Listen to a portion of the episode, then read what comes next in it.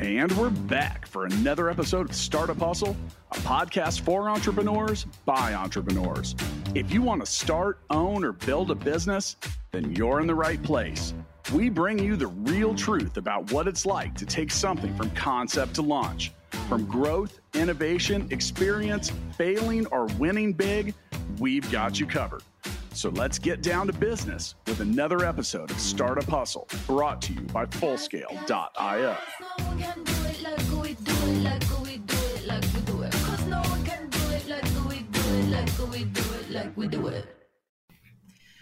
And we are back. Thank you for joining us for yet another episode of the Startup Hustle podcast. I'm your host, Lauren Conaway, founder and CEO of Innovate Her KC. And I got to tell you, we we have a very special sponsor today, and I'm going to tell you a little bit about them. The Economic Development Corporation of KCMO is proud to support the dreamers and doers in our great city through a variety of programs, including Launch KC and KC Up. If you are in or around the Kansas City area, you can learn how they can help you launch by visiting edckc.com. And I got to tell you, you know, the EDCKC, they, they do incredible work in the Kansas City community, but they also support some incredible entrepreneurs. Uh, as a reminder, this entire week we are shining a light on the impactful work that is happening right here in Kansas City, thanks to the great people over at the EDCKC today I actually have the, the pleasure to speak with one of the founders in the Keystone Innovation Group's Social Venture Studios, which is a collaboration with the EDCKC. And I, I am super excited, super proud to, to introduce you all to Chef Shanita. Chef is, I, I have followed her career for years now, um, watched her go from strength to strength and do just incredible things here in Kansas City. You're going to hear all about that. But Chef Shanita, she is the founder and executive director of the Prospect KC. She is a an influencer and a celebrity chef and most importantly, I think these days, she is someone who is very very dedicated to reducing food insecurity to making sure that people are empowered in their lives. Like she just she does incredible stuff. So chef shanita i i just want to tell you i am so glad to have you here on the show. Uh, it is about damn time. It's good to see you my friend. You too. And i'm like i think i want to just take you with me so that you can do introduction everywhere. Yeah, let's do the hype. Who is this girl? She's awesome. Chef Shanita's amazing. Let me tell you. Well, actually, let's dig into that. Let's find out why you are so awesome. And I'm going to let you take the reins, Chef Shanita. And I'm going to ask you, tell us about your journey. No, my journey. Your the journey. so wiggly, forks in the turn. Just when I have it figured out, I'm doing something else journey. You've got um, quite a story. Like we we've talked about your story before. You've got quite yeah. a story. I think the the one if there was one thing that I'd want people to kind of like key in on is that for the majority of my career in Joni, and I'm going to say 99.5% of that, I have been true to myself and what I, you know, what I was passionate about and what I was going to do. There was like one tiny little moment where I kind of veered off and did what everybody else thought I should do. But once I gathered myself, I quickly, quickly ended that and moved on to what worked best for me. Well, so so so wait just a minute. I, I I'm gonna walk you back. You can't you can't dangle a carrot like that and then just like pull it away. Be like, nope, never mind. So so talk to us about that piece of the journey like how did you come to be so strong and secure in yourself and what you're doing uh, even in the face of, of adversity and you know maybe maybe a little bit of that self-doubt that one time you felt self-doubt talk to us about that so I am personality wise what people would call I didn't know this is what it was called until recently. I used to say that I was an introvert who extroverted, but that's an ambivert. So I didn't know that. So I am an ambivert. And the reason why I feel like that that is uh, important is because we need a lot of solitude. And in that solitude, I get familiar with myself and my voice.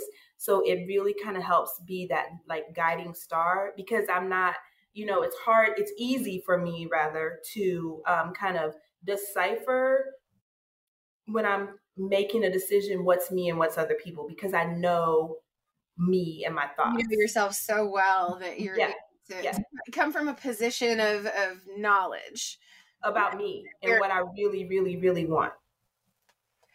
Well, so so talk about talk about how you got to this place tactically, because I Uh, know you're you're you're a little famous.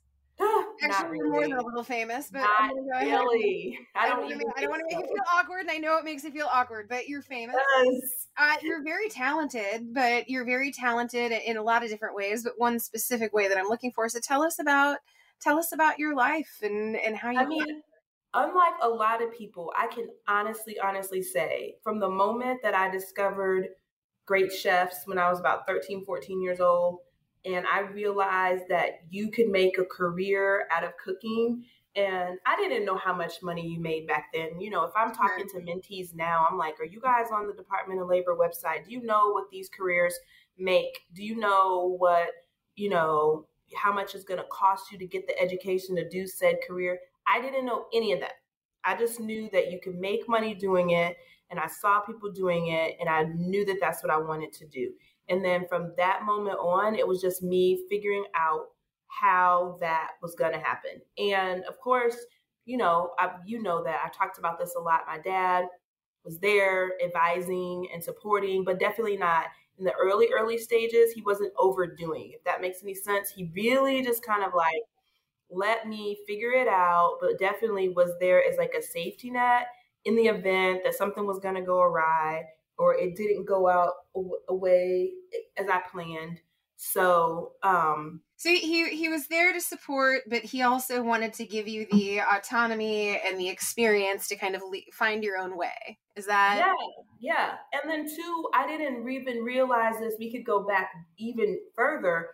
You know, I didn't understand this really until the ci- civil unrest that happened during the pandemic. So when I was in sixth, seventh grade, we moved from Grandview to Johnson County. And when I say we moved to Johnson County, like we moved off of 149th and Switzer. There was nothing out there but farms and cows and two lane roads. And that took me, placed me into like a whole nother world where I spent from eighth grade, obviously, until I graduated, just really kind of learning how to navigate and and, and deal with difficult things.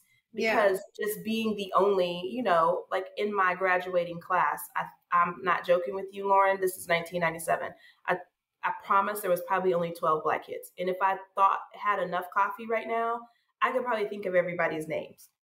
But I can't think of them right now because I have not had enough caffeine. And well, so when and you're so you, you kind of got taken out of you know Yep. a comfort zone and Yep. thrown into an environment that wasn't you know wasn't built for you and wasn't No. you weren't surrounded by people who who looked like you maybe thought like you yeah, uh, that had to have been really tough and you just and then add one more layer to that. I left from Christian school to public school. Oh, so on top of that, That was like off the charts i bet. I left from Christian school to public school with kids who had more money than they knew what to do with, who were doing all kinds of little shocking things from my little sheltered Christian school self. yeah. So was, all right. So so you're in this new environment you're in this new environment. You have a supportive family who, who's Yes. there if you need them but you're you're trying to forge ahead and move forward what did you have to tell yourself or what did you think to yourself to keep yourself moving and to keep yourself learning well, I don't think I had to tell myself anything because from from eighth grade up until that point, I had been navigating difficult things. So it, it was just like, and I don't want to say this to be like, oh, you know, I'm some type of anomaly or to minimize it. But at that point, it navigating difficult things had became become par for the course. Like that was just the way that it was going to be. I had really gotten comfortable with the fact that I was not that girl that things just came easily to. It just wasn't in the cards for me Yeah. if I wanted it, it to happen, I was going to have to thug that thing out. And that's just kind of the way, you know, that just became ingrained in my personality. I, when things come easy, I'm almost distrusting, right?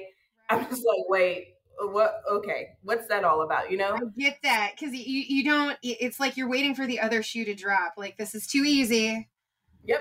Yep i told oh man i get that i get that so hard. And the hardest part about that is being an introvert having to deal with things um, that have been difficult and that makes it hard for you to have like personal relationships yeah. because the things that people think are hard you're just like life is hard get over yourself but you can't say that to people, right? you can't right. say that to people. But that's kind of how the how it was. It was always difficult for me, and I just kind of learned how to, you know, grit tough it out i just learned how to thug it out and and knowing that on the other side of that difficulty was exactly what i wanted and where i wanted to be and if it wasn't i wasn't afraid to be like mm, nope i'm not doing this anymore like yeah people ask me all the time, and this is the one time where I alluded to where I didn't listen to my voice. Why did you close Magnolias on um, 99th and well, Real, real, real quick, Shanita. Let's let's do a little bit of background because I definitely yeah. want to hear this, but I also I need to know what Magnolias is. So talk to us. Talk to us about culinary, that. From culinary school, then I hated cooking and took a break and went and got my securities license and did securities for two years till like 2008. So I graduated, went to culinary school, didn't graduate, but that's a, a JUCO story. A lot of chefs that have gone to JUCO did not graduate because none of us did our logbooks. Anyways, um, that's all right. yeah, you have to get a. We'd have to get a whole bunch of chefs here, and we'll all talk about why none of us have done our logbooks. But then, then I was like, ah, I don't think I want to cook anymore. And if you guys know what happened during Me Too and all of the food business, like I don't need to get into all that. That definitely played into why I did not want to cook anymore. If you've ever seen The Color Purple, I definitely felt like Oprah's character and was like, you know, all my life I have to fight, and I'm definitely tired of fighting. So I'm done with that. Did securities for a couple of years. The market crashed in um, 2008. And then I had to like reevaluate. And of course, this is also when I had my like quarter life crisis where I was like, I suck. You know, I haven't cured cancer. There's still world hunger. You know, people are still getting chronic illness and dying. Like, what have I been doing with my 28 years? I'm trash. And then my dad reminded me, well, you didn't even go to college for that. so I don't know why you're so upset. How about if you do what you went to school for? Then that's kind of when I started my catering business. That grew to the first restaurant on 29th and Cherry, Magnolias on 29th and Cherry, which then grew to Magnolias on 99th and Holmes, um, which then grew to the food truck. Now, all the way through that process, up until we got to um, 99th and Holmes, I was very sure of myself. And I knew exactly what I wanted to do and how it was going to happen. Yeah. And, you know, all, all of those things. I did all the work. When we got to Magnolias on Holmes, that move came out of fear. Um, we closed okay. on Cherry my daughter was not was sick so i had to take some time off to just deal with her health this is the little one the littlest yeah. youngest one is this the one that you health. do videos with yeah yep it's the one okay. i do chef shanita does these really awesome videos on her social media with her and her daughter just cooking and i i love them so much they make me so yes. happy so that's she was not well and so it was a couple of years of just kind of dealing with her health so then you know, what I thought was a good opportunity, but honestly, I didn't do a lot of like due diligence. I was very tired. There was just a lot going on with her health and my life. Everything was yeah. crazy.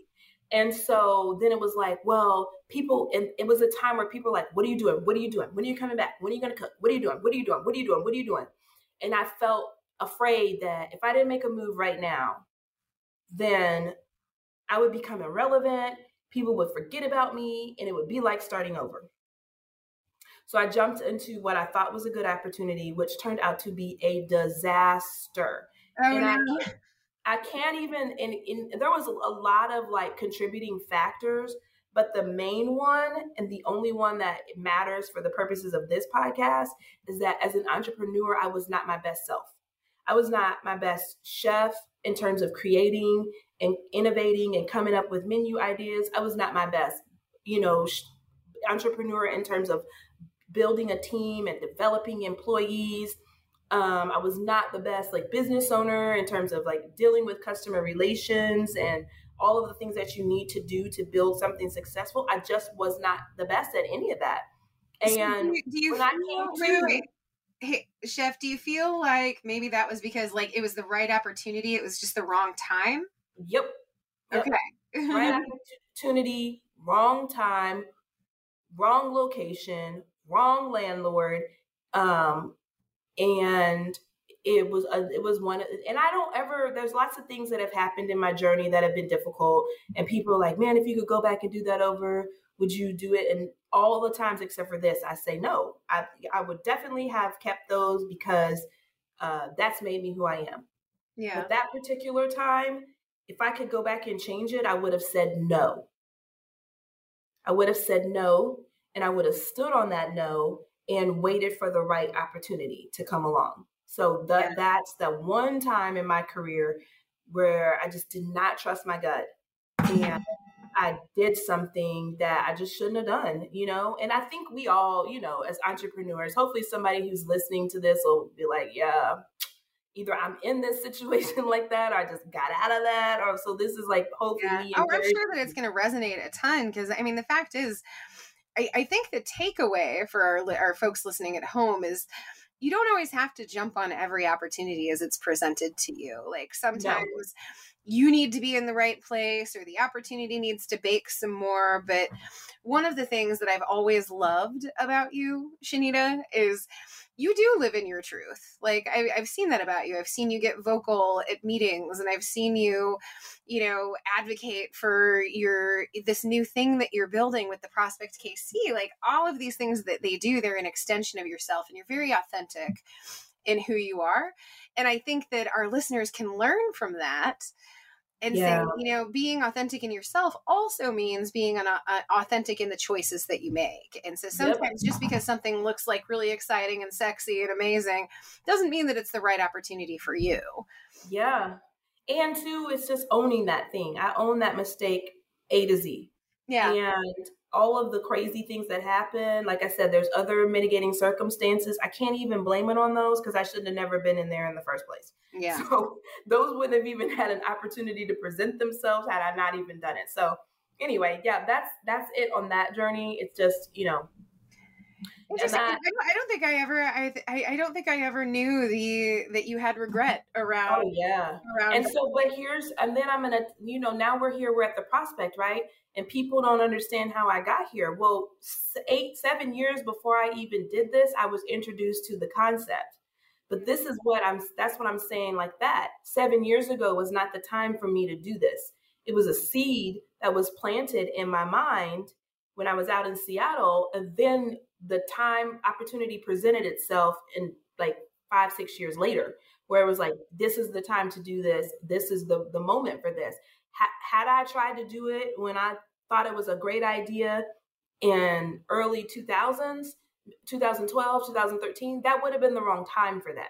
Well, and you, you, probably would have would have failed again. Yeah, and, and I'm say like I mean I'm actually somebody who believes in failure. Like I know with 100, you don't even have to tell me, but I know that your experience with the physical location of Magnolia, like it wasn't the right time, but you learned a ton from it like i just know that about you so so let's let's backtrack for just a second though and tell us what is the prospect so it's a social venture and i know social venturing and social entrepreneurship that whole 501c3 and making money model is really hard for people here to understand yeah. but like i said i was introduced to this concept eight years ago. So what are we looking at? 2012, 2013 in Seattle, and they've been doing it in Seattle for almost 30 years. And we're a part of a member network where there's 68 other concepts like this. Where it's beautiful is that they coach us and support us into tailoring their programming to meet, meet our city's needs. So my social venture does not look like what's in New Orleans, does not look like what's in Boston, does not look like what's in New York or Seattle. It's it's really tailor made for Kansas City. And so when I when I looked back on my experiences as an employer, I participated in every single workforce development program that there was. But I never left those relationships with the people that I employed for whatever their time period was. Was it six weeks, eight weeks, 12 weeks, 14 weeks, whatever it was? I never felt like I did anything impactful to help those people reach that sustained economic mobility. So now I have this opportunity with the prospect to work on workforce development, to couple that with food access and nutritional literacy, two other things that I'm very passionate about, and, and create a whole ecosystem that kind of helps support and bring people together and through a in, through a lens of like health equity, right? We're using food as a vehicle to change the landscapes of a person's life, which then changes the landscape of a community. And that that's the whole, you know, if if I just as the young kid said, if I drop the mic, that's that would be where I dropped it. That's really what it is. And I and I think that when people look at what we do with the barrier assessment, that's what we do. We have a barrier assessment where we're really looking at what is Lauren's barrier what is this thing that's keeping Lauren in this cycle? And let's address that. We're going to train her, we're going to support her, but we're also going to help Lauren address this thing. Is it housing? Is it mental illness? Is it drug addiction? Is it domestic violence? Is it lack of childcare? Whatever that thing is, let's work on that.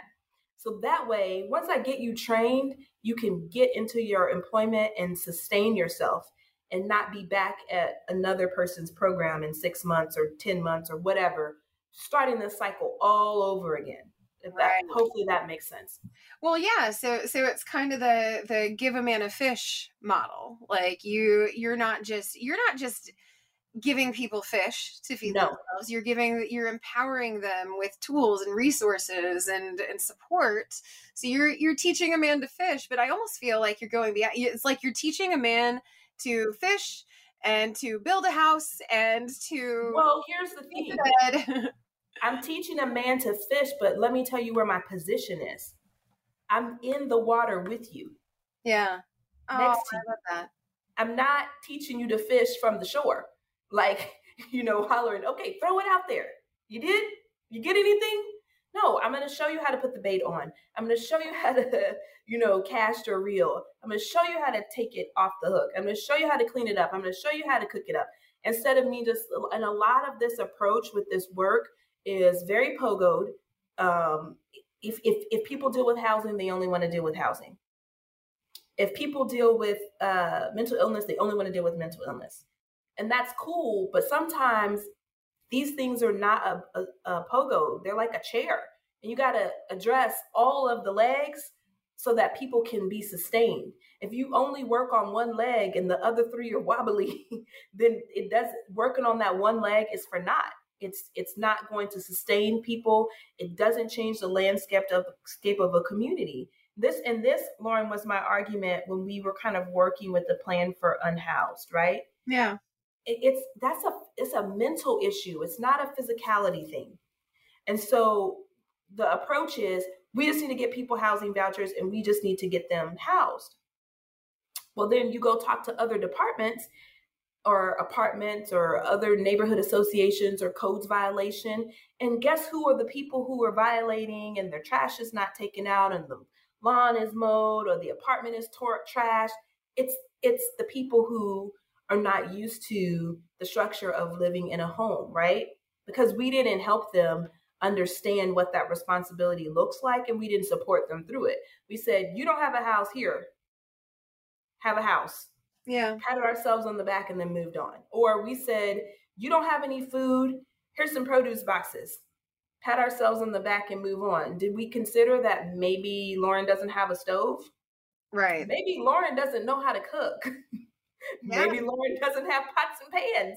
So so you're so you're taking you're taking a holistic view yeah of of food and empower like it's it's really incredible and yeah. it, it's certainly one of the reasons that you were selected to be one of the economic development corporation of KCMO's uh, social venture studio you're in right. the first inaugural cohort, for those of you who don't know, the Economic Development Corporation of Kansas City, Missouri, uh, they they do a lot of work around workforce development and economic development, and they they bring exciting projects here to Kansas City, and we we just love and adore the work that they do.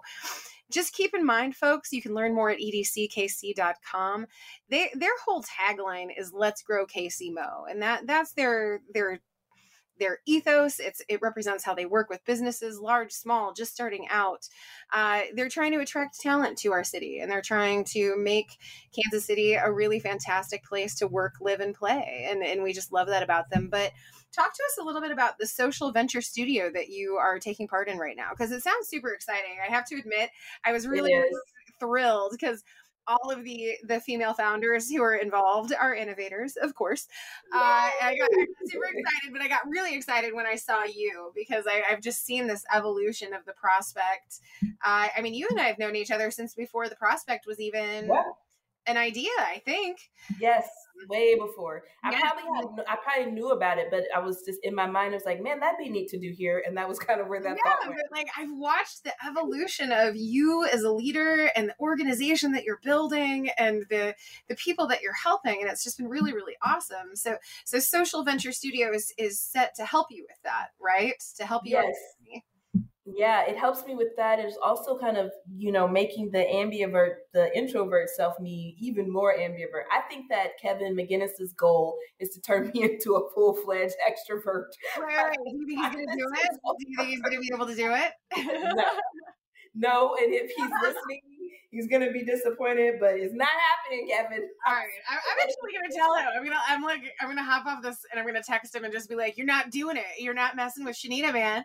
I think, and he hasn't said it out loud, but I honestly feel like he's trying to turn me into an extrovert. Um, but that this is the thing. It's in, it's one of those things where they understand the social venture and really having that mission that that is more powerful than your profit but they they, they also encourage me to do what I was doing initially, but then got told by like the nonprofit world, you're thinking about this too much like a business.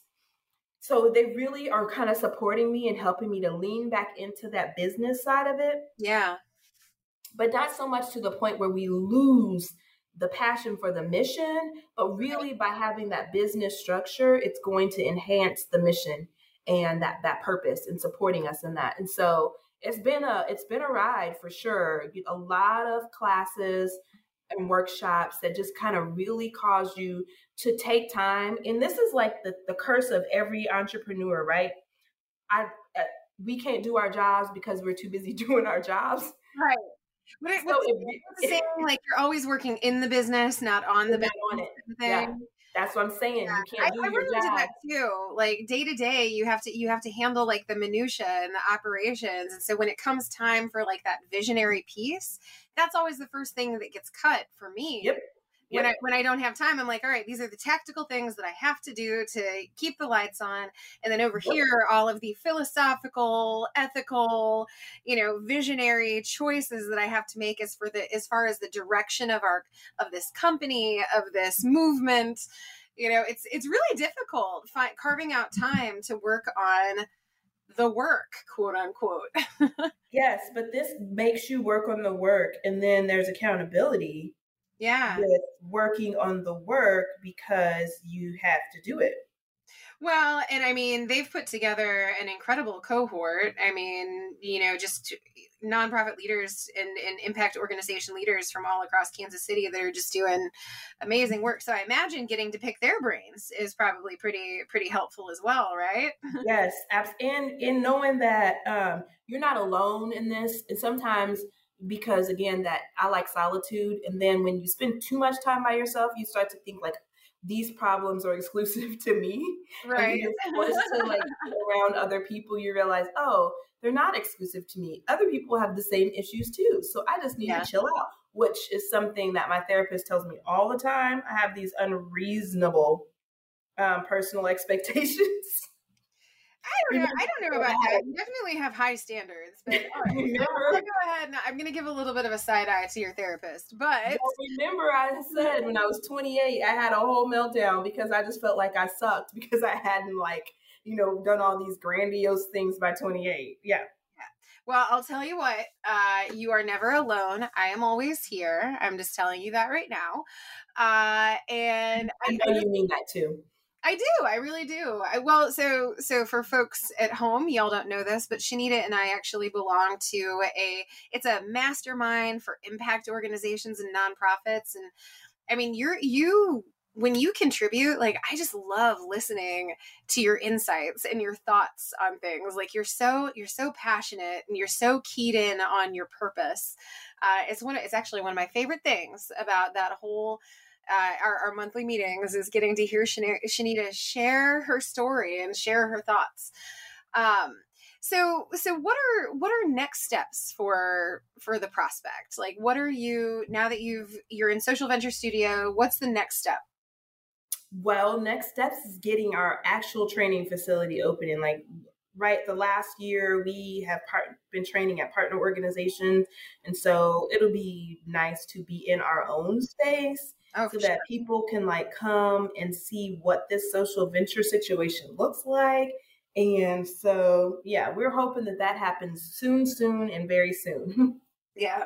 Well, and you got some, I, I correct me if I'm wrong, and I can't remember the particulars, but I remember we did an announcement and I got all excited because you, you actually brought in some significant funding, I believe from the Kauffman Foundation. Is that, is that yeah. right? Kauffman Foundation, um, Hall Foundation, um, Health Forward. Oh yeah, uh, Cerner, and um, the city of Kansas City, Missouri. So there's some people other than myself who understand that this holistic approach is is really what will make this impactful change that we've all been talking about, right? Right. It's like, okay, how can we get to a point where we're like we're seeing the some long term fruit from all this effort? Yeah. Well, and I, I know that Kansas City is just rearing to go on that. Can't wait to get into the new facility. When we when we talk about all of these organizations and like the Kauffman Foundation, that's a global organization. Health Forward is extremely well known here in the Kansas City area for funding projects that that speak to public health. And uh, t- but talk to us about food insecurity because that's that's I feel like that's kind of your starting point for the prospect, KC. Like I know that you've done a lot of yeah. work. You, have advocated for policy and things like that around food insecurity and access, but then you've built the that's kind of the foundation, and then you have this pyramid of or a funnel even of this is how we can help. You know, we're going to yeah. food insecurity. We're going to address. Uh, job insecurity. We're going to empower folks. So, so talk to us about the landscape of the problem the prospect KC tries to solve? Like what so food for us is like the four dollar chicken at the big box, big box bulk stores, right? Yeah. You know good and well that chicken does not cost four dollars because when you try to buy one uncooked, it's like 12 13 or 14 dollars. So how in the world are they selling me a four dollar chicken? Four dollar yeah. chicken. They're not. They're selling you all the other stuff that's going on in there, right? Right. They're using the chicken to get you to come in there so you can learn about all their other features and benefits. And it's the same way with us. We have the food, we have the food based programs, but that's really how you get it's a way to get people to come in, it's a way to build community. It's a way to develop relationship and it's a way to kind of get people to let their guards down so that you can get down to the nitty gritty. And yes, we need um, access and we're we're doing that with our small grocer that we'll have in there but we also need to build community and we also need to um, kind of get people to to let their guard down so that they can talk to each yeah. other or talk to us it's gonna it's not gonna be an easy feat if we're just like hey come sign up for our program people will be able to come in there and see what it looks like what it feels right. like and then they're also you know getting something that's healthy for their body and their family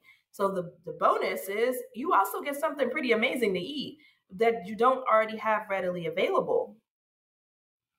And using this model, it will also help us to dispel all these myths about you can't have, you know, nice things in certain parts of town because people don't spend money. That's not true.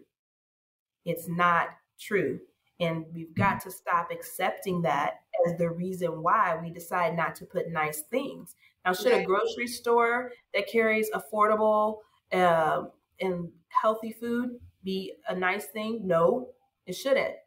But the way the current system is set up, it is. And it's not right. a nice it's, it's a luxury that, when it should be a necessity. Yeah, it's people treat it like a luxury item. And when you live in certain zip codes, they're like, oh, it's oh, we've got to have this. Certain zip codes of town, it's a necessity. Certain zip codes of town, it's a luxury. So it's got to be equitable for everybody. Right. And food is a necessity. Right. Like, I, I, often wonder at folks who who who don't see that. I'm like, hmm, we we actually need it to survive. This is not like just a fun thing. no, no. And then too, when you post survival, when you look at there's lots of studies that talk about crime can be um can be li- linked back to food insecurity. Right. Behavior problems can be linked back to food insecurity or food, food nutrition, not knowing what to eat, when to eat, and how these types of foods affect your body. Yeah. You know, so it's there's more to it and there's layers to it. And I think that, you know, I'm hoping what our goal is, let's say this, is to really cause people to sit down and think this thing through and have the tough, difficult conversations that they just don't like having, which is why I do not allow people to refer to them as deserts because in most instances, Lauren, you and I are not going to get off this podcast and go dig up a desert somewhere in Kansas City, Missouri. Like right. that's just not going to happen, right? They're, for the most part, they're naturally occurring or some type of like ecological system thing has happened to make said thing a desert. Right. When when we use the word desert when it turns to food, it makes you feel like it's hopeless and there's literally nothing we can do about it. When it's absolute that's it's that's just the furthest thing not, not only that like on the back i think it's really important to note that on the back end there are always things that we can do about it but i also yep. as you're talking i'm like huh what it, it also kind of minimizes the work that it took to get here like yes. when you're talking about things like uh, historic systemic barriers and yes. you know redlining and like all yes. of these things that have contributed to creating these pockets of geography that don't have access to safe, right. nutritious food. Right. So, so, so you're, you're absolving yourself of responsibility on the front end, and then yes. on the back end, you're just like, well, nothing we can do about it. So, so I actually, I, I've never heard that, Shanita, but I. It's like I, the perception of it. You just said yeah. these historical, systemic things, and so there's certain times in history, and even just Kansas City history, where they like to use black and white photos but I know that those things have taken place in my parents' lifetime, right? Yeah. And I have color photos of my parents right. during said time period.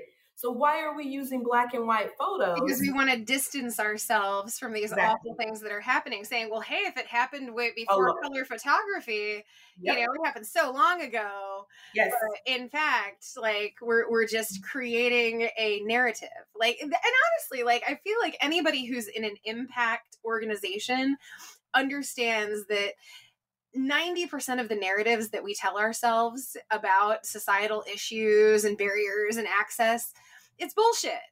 You know yes. we're telling us, ourselves these stories but we're not really we're not telling ourselves the real story. And if we don't tell ourselves the real story we can't actually fix the problem because we're not addressing the right issues right? Yeah that's that's it. And and and when we make it hopeless or seem beyond our control there's another little thing that we can do. We can congratulate ourselves for menial minuscule bare progress. Minimum. Yeah. For the bare minimum. We can be like, oh, look what we did. We gave out a whole bunch of boxes of free food.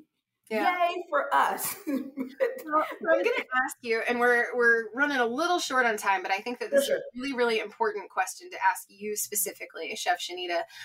I'm gonna ask you, what can we do you know not our listeners not all of our listeners are going to be starting up impact organizations that address food insecurity. We're not all going to be putting together workforce development measures to you know help bridge some of these accessibility gaps and knowledge gaps.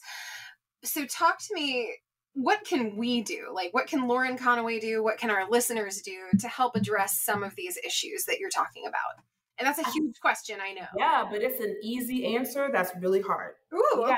we have to check our perspective. Our perspective. People make decisions and form their views on things based on their perspective. So when Lauren is having a conversation about food access or employment issues or unhouselessness, Lauren has got to check her perspective because right. Lauren is not dealing with food insecurity. She's not dealing with unhouselessness. She's not dealing with um, any of those other issues. So when you get to participate in a conversation, you're going to have to challenge yourself to think about this from the perspective of someone who would have to deal with it. Right. Not from the perspective of me who drove in from at the time now I don't I live in the city now who drove in from the suburbs and passed 50 111 grocery stores on my way here. Right. I can't well, look at it that, that way. that also involves and this is this is something that you and I have have actually talked about but that also involves it, it's not just seeing things from the perspective of those individuals but it's it's asking those individuals like hey you know having the self-awareness to realize that like hey maybe i'm not the best person to solve this problem and what i need to do is i need to find people who can come up with actionable solutions who have been experiencing this how can i support them right Right. And when you, another way is the same as when I tell you what my lived experience is, don't challenge me on that. Right. Because again, your, your, your response is coming from your perspective. Don't right. challenge me and don't challenge people who are closest to these problems about their lived experiences. You don't know what that's like. You know, I was a single teenage mom. You can't tell me what that's like unless you've been a single teenage mom. Yeah, you don't get to have an opinion. You, might, you can't empathize if yeah. you haven't experienced that yourself for sure. Yeah, well, I, I gotta tell you, I, I knew that this was gonna be a good one. I, I always love talking with you. Yeah, I always kind of leave. I always leave feeling like I'm fired up. Why do you Why do you think that is? I don't know. Maybe it's the like. I don't know. I don't, I don't know either. But I, I always feel fired up when I talk to you. I hope our listeners feel fired up as well. And I do have a human question for you. Okay. Actually, I, I, I am going to let uh, what you do inform us just a little bit because I'm going to ask you what would you want to eat for your last meal? Mm. Food, food, food. Damn good steak. Okay, cooked, medium, medium rare. Like Girl, I want medium rare. Yes, medium rare. That's my girl. If you cooking your meat, you want medium rare. Don't we're not friends. Like don't yeah, go out to eat no, with me. I know. Like oh god. Okay, so I I have a friend who she always eats her steaks well done, and I'm just girl. I would buy her a hamburger. Get a hamburger. Think about her. I'm like, no, don't do that. That's bad. You're basically eating shoe leather. Why? That you're making my food come out late so they can burn your steak. Get you a hamburger so that the rest of us can eat our food in a timely I, fashion, please. I feel like that's a really good takeaway for our friends as well. Don't order order your steaks meat anything above medium. Let's just say that. I'm okay. I think yeah. I'm okay with medium, maybe, sort of. Yeah, but medium well and well done. You, I, if I'm with you, I will tell the server, hey, I'm not waiting on her. you just break my food out. Okay, because I will be eaten and paid by the time your food comes. That is too funny. Well, well, I love that. And I, I gotta tell you, friend, I would love to take you out for a steak anytime. Uh, let's do that for sure. And thank you so much for taking the time to chat with us here on the show. Uh, we've actually done this before for the Innovator podcast. Uh, but it was good to check back in for sure. But I don't even know if you remember, but years ago, before I was on Startup Hustle, we did this and it was just as fun the second time. So thank you. oh, well, I appreciate you, Lauren. You know I do, and I'm so glad you guys had me. Hopefully, I you're not the only person who gets fired up from this. I, I, I hope the same, and I encourage our listeners just get fired up. Get fired up. You just heard some amazing things from an amazing chef and human being, and you know, get fired up. Uh, we are also here at Startup Hustle. We're very, very fired up about the Economic Development Corporation of KCMO. You see how I did that? Uh, today's episode of Startup Hustle was sponsored by the EDC KC. If you are in the Kansas City area, go and check out, find out who your business development offer, officer is at edckc.com. We want you to encourage, or we're encouraging you to connect with the folks out there making a big difference in our business community. Like I said, they're they're bringing opportunity to Kansas City. They're putting a spotlight on Kansas City. They're they're driving economic growth. They're doing some amazing work, and they can help you. So we invite you to check them out, edckc.com. Also, want to just give a quick shout out to all of those social venture studio cohorts. Uh, this week we are shining a light on the impactful work happening here in Kansas City, and we have the we have the pleasure to speak with Shanita. She's one of the Keystone Innovation Group Social Venture Studios. There are other amazing impact. Uh, entrepreneurs and impact founders in this group. So definitely check them out friends every week. We we love it when you come back and listen to us. We love sharing the stories of entrepreneurs and we want to keep doing that with you. So keep on coming back and we will catch you on the flip side.